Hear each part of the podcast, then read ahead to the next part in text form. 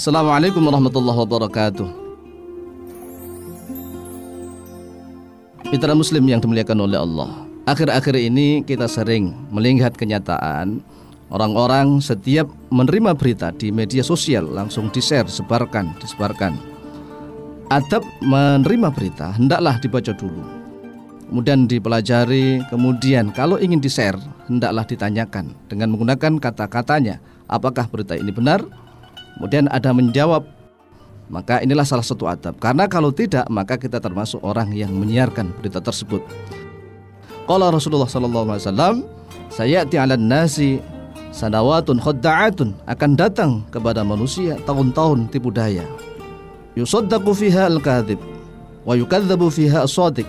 Di dalam tahun tersebut orang-orang yang jujur akan didustakan, orang-orang yang dusta akan dibenarkan wa yukhawwanu al-amin wa al-kha'in.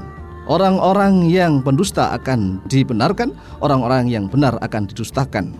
Wa yang tuku fiha dan akan berbicara di dalamnya orang-orang arwaibidah wakila wa ma tu ya Rasulullah kemudian para sahabat bertanya apa itu arwaibidah qala Rasulullah SAW as-safihu yatakallamu fi amril amah yaitu orang-orang bodoh yang ikut ngomong di dalam urusan-urusan umum Hadis ini diriwayatkan oleh Imam Ahmad dan juga oleh Imam Ibnu Majah.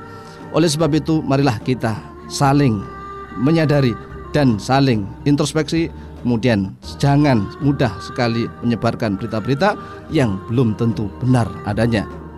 Saya Dawa Mu'alim dari Sarang Rembang, Jawa Tengah, pengasuh Pondok Pesantren Al-Ma'rifah. Assalamualaikum warahmatullahi wabarakatuh.